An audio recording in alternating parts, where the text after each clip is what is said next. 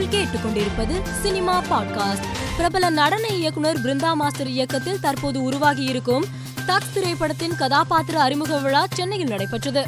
சிறப்பு விருந்தினர்களாக ஆர்யா இயக்குநர்கள் கே. பாக்யராஜ் கௌதம் வாசுதேவ் மேனன் ராதாகிருஷ்ணன் பார்த்திபன் தேசிங்க பெரியசாமி குஷ்பு பூர்ணிமா பாக்யராஜ் கலா மாஸ்டர் உள்ளிட்டோர் பங்கேற்றனர்.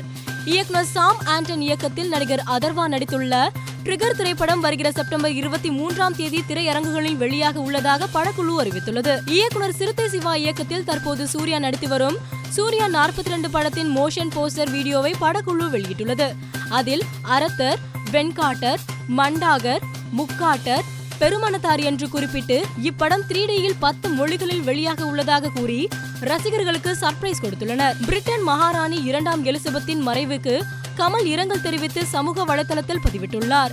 இருபத்தி ஐந்து ஆண்டுகளுக்கு முன்னர் எங்களது அழைப்பை ஏற்று மருதநாயகம் திரைப்படத்தின் தொடக்க விழாவில் கலந்து கொண்டு வாழ்த்தினார்.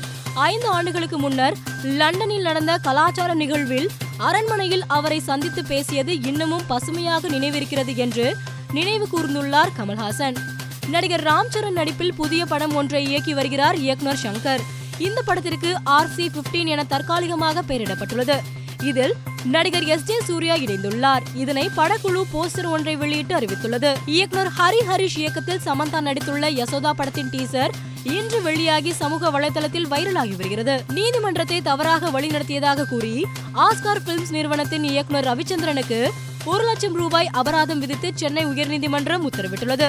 பல முறை கடன் தவணையை கட்டுவதாக கூறி செலுத்தவில்லை என்று கூறிய நீதிபதிகள் ரவிச்சந்திரன் மனுவை தள்ளுபடி செய்து உத்தரவிட்டனர். மேலும் செய்திகளுக்கு மாலை மலர் பாட்காஸ்டை பாருங்கள்.